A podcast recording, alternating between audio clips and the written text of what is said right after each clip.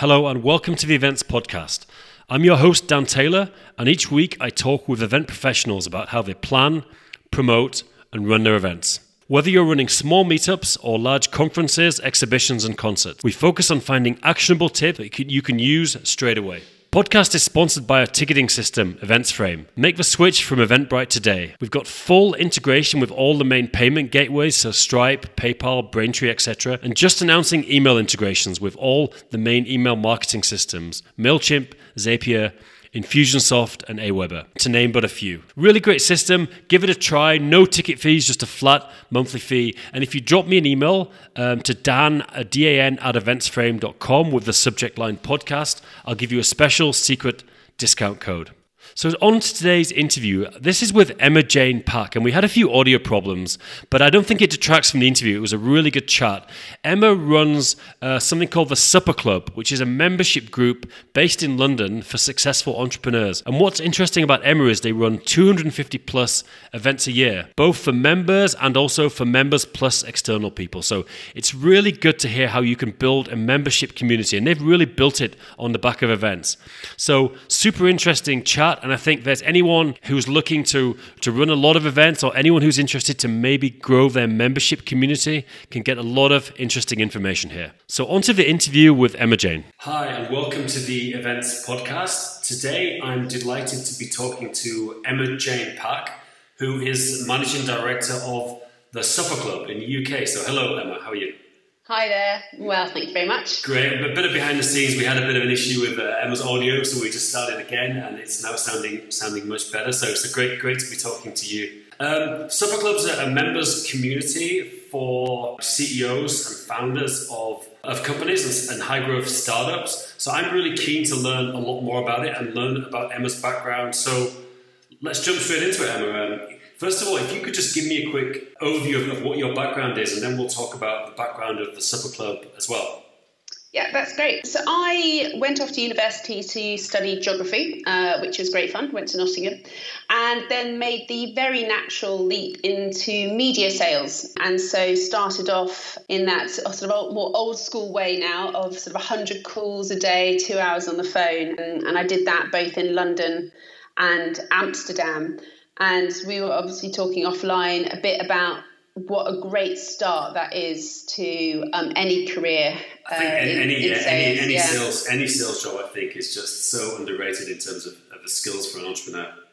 Absolutely. I think you get so used to the rejection, you know, making 100 calls, you know, we were sort of taught the, the old bit 80s now, but, um, you know, every yes, every no is closer to the, the next yes. Um, and uh, there's a, a, an author called Dan Pink who very famously wrote uh, Drive, which is how you are motivated, and there's a great RSA animate on YouTube about that. But he also wrote uh, Selling is Human, which I highly recommend.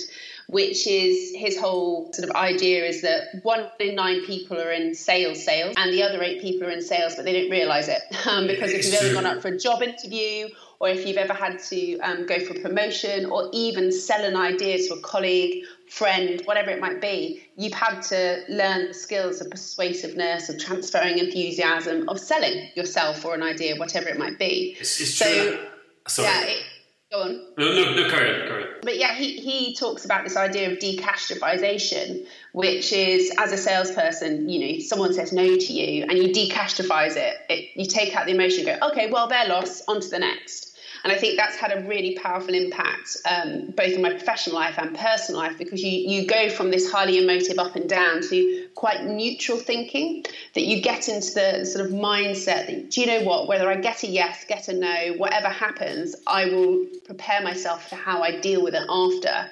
Or if a problem comes up, I know I think about solving it rather than uh, getting stressed and emotional. So I think, and especially that's tied in very well uh, with the nature of events, where sometimes you do have uh, a drama before an event, you know, speaker drops out or there's a nightmare with the venue or you know ticket sales whatever it might be um, or you might have positive and negative feedback from event and again you take the emotion out and you just think right how can i prove it and go on to the next so i, I think it served me very well uh, for future life. it's life funny like, i think uh, i don't know where i heard the quote but like when you're selling i think it was when I, I, had a couple of sales jobs when i was at university and like if you just treat every no as another another step to getting a yes, you know, like this is a no, okay, it's fine, but it's you know you, you know like you get quite analytical.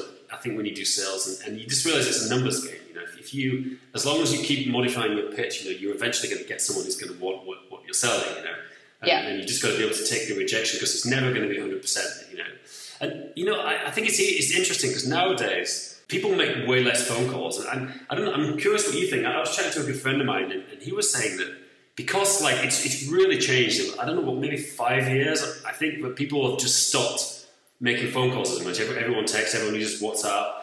But, but he's saying because of that, he gets way more success with phone calls because no one's calling as much. I, I, don't know if you find that. Uh, it's a very good um, observation. I think, yes, I think if you go buck the trend, years ago in the club, we started sending out physical letters because no one was sending out physical letters, and we got loads of wins from that, and people were opening up interesting, oh, I've got a letter, a parcel. Um, but then everyone started jumping on that bandwagon to step out, so then you have to change it up again. Yeah. Uh, you know, in the world of we working now, it, you can't really cold call a CEO. Um, most of the time, they're not at their desk. Um, most yeah. of the time, they're on their phone. So we we have to approach entrepreneurs and CEOs. We, we tend to do a lot of m- marketing effort. Um, to, most of ours comes through referrals, um, but yeah. then also if we identify people we think would be a good fit for the club, we, we go out and invite them to join. So we have to do a lot of marketing effort before we then put them in front of someone who might who, who then explores membership with them and make sure they're a fit. So. Uh, and I think if you talk to a lot of members and people now, marketing used to be, oh yeah, we'll do a bit of marketing, but mainly it's the salespeople. Um, but it's now it's so much more integrated, and you just don't get sales without the marketing. The ha- marketing is such a big part yeah, of that whole journey now. And yeah. whereas in my first role in media sales, the marketing team um, were very much focused on bringing traffic to our website, and then the sales team, we were the marketing and sales team getting clients on board.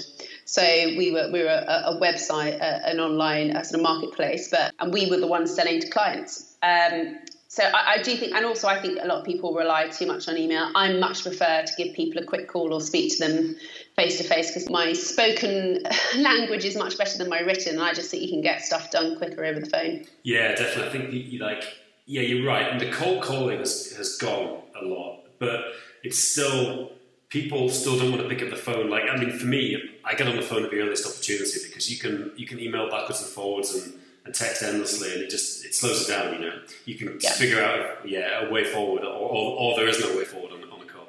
But, yeah. but, but just in terms of your story, so. Yeah, obviously Amsterdam is. I, I used to live in Amsterdam as well, actually, which is one, oh, one of ah, my favourite cities. Great place. So, so, so, how did you go from this to, to starting a business? What was the next step? So the um, so I worked for this company for six years, and the founder of that company was actually a member of the Supper Club already. So she used to come back from her entrepreneurs club and come up with all these crazy ideas, and we then have to implement them as a, as a senior management team. So after I'd been in Amsterdam for two years managing her office and had put in succession planning, decided to move back to the UK. At the same time, our founder had invested in a startup herself and I consulted on the sort of sales strategy because I hadn't built it, it was in pre revenue stage. And then came back after Christmas. Their sort of investment deal had changed somewhat, so it was a personal investment rather than a business one. And I decided it was probably time for me to move on. Six years there, it was all very amicable, so decided to to um, to leave and was looking. And then the actual founder of the Supper Club, um, who founded, I can tell you a bit more about the Supper Club 15 years ago, he was looking for someone and she knew that he was looking, so introduced us, and the rest is history. So I've been at the Supper Club for six years now. Wow, so two, that's, that's actually pretty in the in the modern world, staying in a job for six years twice is pretty exceptional. I think most of the average is like a year, isn't it? Like a year and a half or something. Absolutely, I'm very, I'm quite rare amongst my friends. Is you know, my first job out of uni was six years, um, and by that stage, most of them had two or three, and then to you know, 12 years into my career and and only having two jobs, I think is is very rare. Um, cool. But I've enjoyed both of them. So.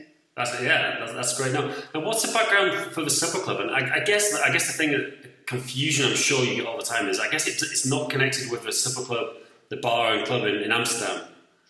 no, do you know what? We get that way less. When I first joined, I used to get that a lot. Probably show days, yeah. But that was popular like 10, 15 years ago, I guess, when I was in Amsterdam. we're way more the dodgy white beds and, and cocktails. um, uh, yeah, no, we I, we used to get that a lot. Actually, over the last couple of years, um, the supper club is is very well known now within our within the entrepreneur sphere. So if we mention it, most people go, most people go, "Oh yeah, I've heard of you," and it is about us, not the the club in Amsterdam. So um, which is great, and obviously our marketing and our, our name is is getting much more well known now, which which is great. So we've been around for 15 years. We actually celebrated our 15 year anniversary in August this year. And it was born out of Duncan many years ago. Duncan's now our chairman, and he's gone off to, to found uh, another tech business um, in the e learning space. Um, but he was going to lots of networking events, which we've all been at, um, where it was kind of like business cards ready, everyone trying to sell something, and no one there looking to buy. So he said he must there must be a better way of getting entrepreneurs together where it is much more about learning rather than selling. Um, so that's what he did. Um, he brought a bunch of mates together, and they had a rule um, or sort of motto when it first started, which was no lawyers, accountants, or life coaches. That's um, so, you should add in like recruitment agents and a few more things, uh, insurance yeah. sales. Absolutely. Well, it's, and it was ironic because Duncan's an ex-accountant, um, yeah. so that, that, was kind of irony there. But they, they said it, there are events out there for, for that, but it's much more about the, the, founders. So started it, and the whole ethos was give and get. Sometimes you'll be the one learning, sometimes you're one sharing, and let's share experience, thoughts, advice. And you had to be past startups at least one million um, turnover. Um, and you had to be the founder or CEO. Now, um, fast forward 15 years, we've still very much got um, pretty much the same motto. Um, we've got just under 500 members, all founders, CEOs of businesses that are past that 1 million mark. Um, but it ranges sort of 1 million right up to sort of 500 million plus. Um, we've got an ever growing community of those who've exited and sold businesses, as you can imagine, and sort of looking at life after and investments, etc. Um, and we've now run over 3,000 events over that 15 years. We do about 250 events a year, um, and they range from, of course, dinners, suppers, um, sort of intimate roundtables, eight to ten people. We now we've branched out and do breakfast and lunches, um, but we also do speaker events, workshops, um, bigger summits social. So ski trips, overseas events. So there's a lot that we do um, and lots of different types. So yeah, is it is it actually is it like a physical club where people can go, or is it all just you run it from your office and you host events in different places? The latter, yes. We, we don't have a physical club. We use lots of private dining rooms around London. Um, obviously, lots of different. There are amazing venues all over the, the city. We do events we were down in Bristol a couple of months ago, uh, Birmingham, Liverpool, Manchester, and we're launching some forum groups in uh, Manchester, Leeds, and Birmingham in the new year as well. Great, that looks looks super interesting. So, so in terms of the events you run, like two, I, am kind of familiar. I run a kind of similar kind of level of, of events a year, so I, I kind of know what that what that entails. What are the main events you run, and is it mostly the, the meetups, or what's how does it break down that 250 events a year? Yeah, so we do probably about mm, between 10 and 14 roundtables a month. Um, so they're, and typically dinners, although we will do lunches and breakfast. But, and the dinners, they're eight to 10 people. Um, we'll have chairs, someone from our teams there who takes notes and they circulate the following day.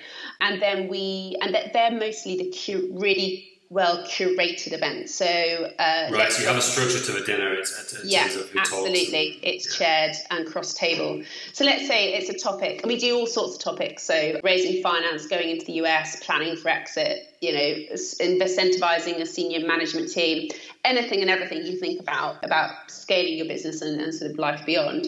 Um, so let's take launching in the US, for instance. What we do is go right. We want to put a dinner on this in in January we'd go and identify a couple of members who are already over there or have been and been there, done that, who we'd ask to come and give back.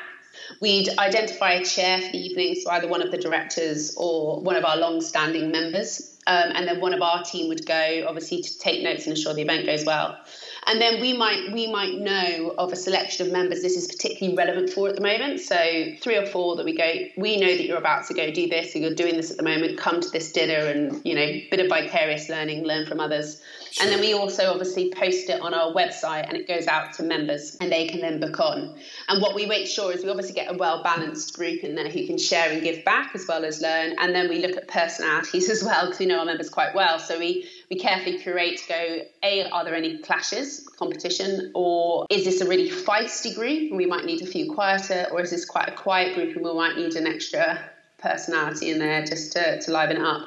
Sure. So we, we, we, we, carefully curate those, and, and they're the bulk of what we do. Um, and then we do about 10 to 12 speaker events a year where we'll have you know, 50 to 100 people in the audience, um, and we'll have a panel, typically our members, who share their experience around a specific subject. And that's open to non members as well. And then we do workshops where it's much more training and tools based. So we'll have about 20 to 40 in the room, and you have the, the, the speaker, the, the trainer, he'll do a more tools based training um, for sort of three to four hours. Great. Now, in, terms of the, the, larger events you run where you have external people, how, how are you marketing them? Like, obviously, with your internal events, it's, it's pretty obvious. I guess you you yeah. you send out, you've got an email list of your members, you email them, you put it on an internal members area of the website. How are you how are you getting the word out to for the bigger events to non-members? Uh, that's a good question, Dan. And if you've got any ideas, I'd like to hear them. Um, it's always it's a million dollar question.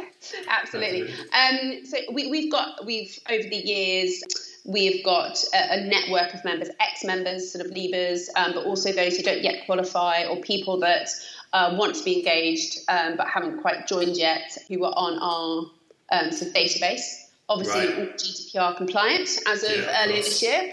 Um, so we've got a very engaged group now, which is the joy of GDPR is having to go through that process meant that you do have a very engaged database now that we that we reach out to, they get sort of uh, updates or invites to certain events that they can come to. We also um, do a lot. So there's lots of different ways we do it, but obviously through social, we do. Our LinkedIn's a very powerful tool for us, both organic and paid. And then for our members, we do quite a lot of the events, especially the workshops, but also the speaker events. They're aimed at entrepreneurs, but also their teams as well. So, right. senior leadership team coming to a speaker event can be very powerful. Um, but also the workshops, where it might be on, on sales or uh, marketing or leadership or whatever it might be, we get a lot of uh, a lot of members teams coming coming to those as well. So and and then yeah if you have any if you've got any experience and sort of uh, i'm always looking for that uh, elusive silver bullet.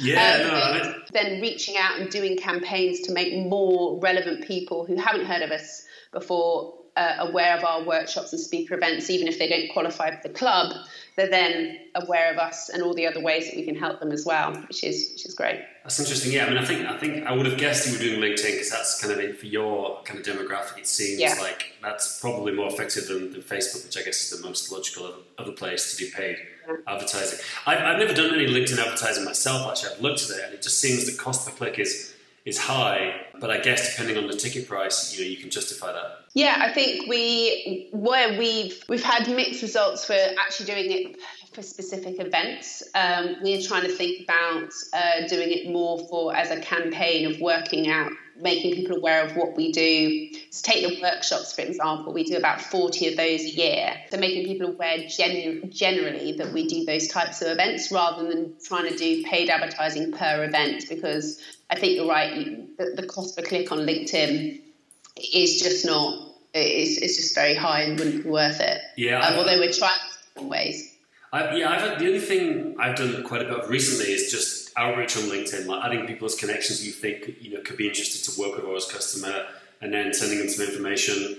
And yeah. you know, it's, it's, kind of time. It is time consuming, but I've, that seems to be working. You know, like doing that. You know, constant outreach, constant. You know, if they're not interested, cool. You know, all the best. You know, but people don't seem to mind you adding them as a connection on LinkedIn. It's not. It's not like Facebook. You know, they don't have to be a real friend and yeah. And I, am seeing that. Do you partner with any venues and get them to promote, like, for example, co working spaces, or are you going for like hotels and things for, the, for these venues? Interesting question. Yes and no. So, um, on some of the events, for instance, we do quite a few, not all, but quite a few of our workshops in a co working location in London called the Office Group. Um, they have about 20 locations around London and they're brilliant. They're, uh, you can obviously rent whole offices, but they do co-working, etc. And and they uh, rent rooms where we can uh, do workshops. They're, they're really lovely. Yeah. Um, and we they post our uh, workshops on their kind of newsletter for their own members. Great. So um, which again that helps. And then we have it just, depends. Quite a lot of the time, the, the bigger venues don't necessarily have the right audience for us because we don't want it to be a free for all. One of the key things for speaker events is having the right audience Sure. in the room. So we don't want it just to be a free for all. So it's just trying to find that balance. We do work with partners. So for some of our bigger events, we've had uh, supporting partners, sponsors who will then market it to their own audience as well. So it's Sure. sort of jointly for the room. And do you, do you run these bigger events as like evening events or as full, as full day events? We tend to do those uh, sort of half day. So the Yeah. speaker events are typically sort of two thirty three till five thirty. So it's an afternoon, it's an hour and a half of content and then some networking. Yeah. And then we also we've done a sort of summit series where we call it foresight events, where it's the future. Most of our events are insight and, and hindsight, what I would have done differently. But we're looking at like what's coming over the hill, what tsunamis coming in to of wash, our, uh, wash ourselves out, and how can we prepare for it now? So we did something on the future workforce, the future of finance, um, which is they were absolutely brilliant. Um, and we, we did those with partners. So we had we actually used a, a couple, uh, some cinemas, which are always brilliant. A lot of cinemas uh, screening rooms. Uh, if you do them in the morning, we did it eight till one. That, that's times when they're not normally showing stuff. That's true, yeah. Good packages, and, and they're starting to do a lot more of that. So that they're a good good spot. The Curzon is the one that we used in London. It was absolutely brilliant. Yeah, it's, yeah, it's interesting. I, I've noticed that in here in Prague, where I live, I went to a, a Google Partner event, which was at a cinema in the morning, and it was it's quite it's kind of kind of a cool atmosphere going to a cinema when it's kind of quiet and stuff as well. It's, it's like, I like it. Yeah, it's really good. Now, what um, so you've been doing doing this for six years now. What are the trends you've seen in terms of how how you've changed? Because it seems like events are your main product. If you think of it like that, at the supper club, that's that's the thing people are joining for to meet these other people at, at the round tables and at the other ones. Like, Yeah. what are the what are the changes you've noticed in, in how you've done it over across that time, if, if any? Yeah, uh, yeah, plenty. We so there's a couple of things. There's the sort of more macro stuff, and then internally. I mean, we every single event we do, we have what we call our review and improve document. So we go right, what worked well, and we should do again.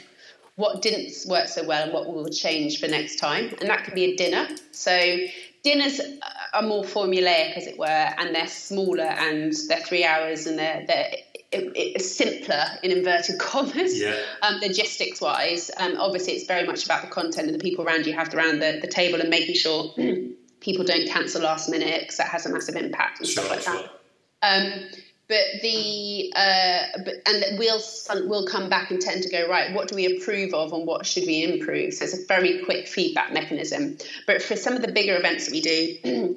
speaker events or when we do member only like we did a ski trip last year we'll we'll sit down afterwards and go right what really worked what what hasn't and we'll we'll, we'll try it again and and we keep every document because what we find is sometimes you'll try something new and then you kind of almost revert back to the way you were doing a couple of years ago because as we've already talked about you know you go through these um, sort of rhythms and changes and what worked now didn't work and vice versa. Overall macro wise what there's definitely been a trend in is na- there's so many events nowadays. Um, and especially in the in our in our world of entrepreneurs i could be out let breakfast lunch and dinner most nights if i really wanted to and was out there going to everything. November right now is absolute mental. I'm out Yeah, of every single night.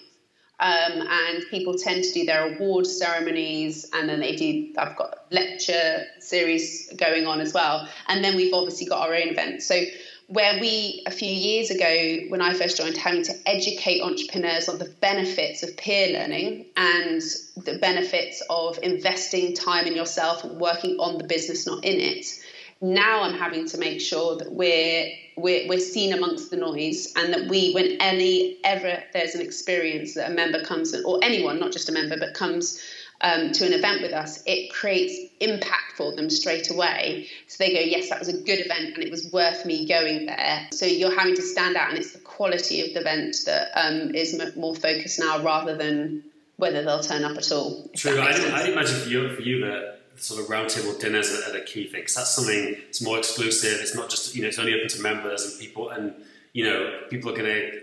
I'd imagine it's quite an enjoyable thing. You know, I imagine that's something that people would be more interested in your members than the other events. I don't. I'm not sure if that's true.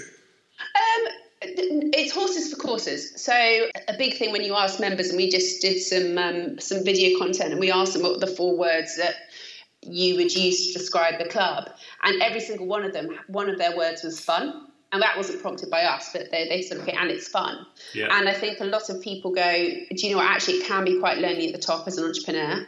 Um, so it's quite nice being around, in whatever format it is, around your peers and be able to share um, share stories, etc. And, you know, over a nice dinner, there's, you know, what, what's not to like if you're having a nice dinner and talking business and amongst peers. It's really fascinating. The other thing, and I think it's not just an entrepreneurial trait, but it's a very strong one, is having that growth mindset and always looking to learn.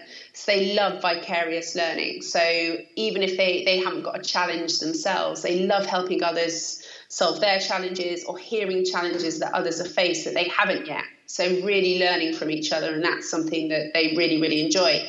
I imagine, do the dinners sometimes kind of take a, life of their own and they end up going out together afterwards, or is it normally just a dinner and then everyone leaves afterwards? I'm curious how, how it ends up with these things. Oh gosh, um, if you ask so in terms of the socialising, yeah, it very much depends. You know, if you were looking asking people from uh, 15 years ago, um, they'd hark back to the uh, the good old days when they were all out till five o'clock in the morning after dinner. Yeah. Um, but I think as the club uh, has matured somewhat, it's it's not you know a drinking club at all. It's it, you're there to talk business, and and a lot of the members, you know, late thirties, early forties is sort of average age. There's a lot of young families, yeah. um, and I think, as I mentioned before, you're now competing with all the other responsibilities and opportunities and events that others can go to. So. Yeah members come to, to have that impact to, to meet people. Um, and so most of our dinners wrap up at 9.30. People have left by 10. Um, but there are definitely members and or dinners where people are well, who wants to go on for a drink or sure. you know on to the next bar or stay for, for, for, for, a drink. That happens quite a lot. It's not every time by, yeah. by imagination. Uh, that's interesting. I'm curious about the ski trip, how that's how that's organised and, and, and what's the structure of that. Yeah, so last uh, we've done plenty of ski trips over the years with with members, but quite a lot of time we've done it with members organising their own trips, and a couple of others have joined. Last year we did our first all members uh, ski trip, and we had 20 of us. Uh, so we had 15 of us. This year we'll have 20 of us, and we went from the Thursday to the Sunday and it was a real collection of members. Most of them hadn't met each other before, um, and there was myself and one of the team who went, and we went to Leger last year. Got on the plane, got out the other side, and do do those wonderful ski trip um, trips up the mountains. We kind of got to know each other, and what was amazing, it was there was no forced fun. um, yeah, each evening we sat down, had dinner, and then we'd go off skiing in the morning. There were naturally some very good skiers. there was a couple who'd, who'd done it like once before maybe. So they went slower or went off the ski lessons, and then we all met up again at lunch, um, and then obviously dinner afterwards. And it was amazing um, how much business was done on the slopes. You know, getting to know each other, find out what you do, and I'll make an introduction here or help you out here. Sure. Um, and also, what was amazing was the camaraderie and the friendships that were born. One of the guys said this this group that uh, had now they'd gone skiing trip. He says it's it's probably my closest group of friends now outside of my family, which I was like, wow. Um, yeah, there's something about being in the mountains. It, it just bring that. Uh, I, I, spend a lot of time. I, have got a place in, in, the Austrian Alps actually. I spend a lot of the winter down there, and I, I love it. I, I love the atmosphere and everything about it it's a wonderful um, experience, and I think why we decided to do it again this year was a everyone who went last year was like, let's do it again. so we've added added more people, and there's a couple of people who couldn't make it, but um, and they're really really excited. And I think it's I think with entrepreneurs when they go on holiday, obviously they're usually running their their business, and when they go on holiday, it might be with family or friends or kids, and actually going somewhere where they. Someone mentioned it to me last year and said, "Look, this is the first time I don't have to. Someone else is organising it for me. Yeah, I'm around peers and I have interesting conversations, and I can just completely relax. Yeah. I don't have to worry about it. It's all done for me, and I just get to hang out with really interesting people. And they were that was amazing. And I hadn't really thought about the, the positive impact of just hanging out and and not having to worry about stuff um, and how refreshing and relaxing that can be for for entrepreneurs especially definitely did you stay in a, in a chalet or in a hotel we stayed in a hotel last year actually yeah. and it was really great um, and it was halfway between uh, Leger and then it went up to another resort and I can't remember its name. This year we're doing the same. We looked at chalets, but actually we have got this amazing uh, hotel again this year. Okay, cool. Um, so really, really interesting stuff. What, what do you think is the future in terms of the Supper Club and, and obviously and your events, which is, which is kind of core to you to what you're doing? Do you think it's it sounds like you've got a good thing going. Do you think it's it's kind of more of the same, or do you think you've been making any, any changes in terms of how you structure things? Yeah, so there's lots of, um, we're always looking at different content that we can do. So we know, uh, you know, done, doing this for 15 years, we know the tried and tested formats that we know can be powerful. And that's why people do trust that they come to an event of ours and it, and it is going to be going to be good. Um, so we're always playing around with content. So last year we tried our foresight um, events, which were really interesting. So we had a couple of members, but it was mostly experts in fields of sort of AI and, and future futurists, etc., which were fascinating.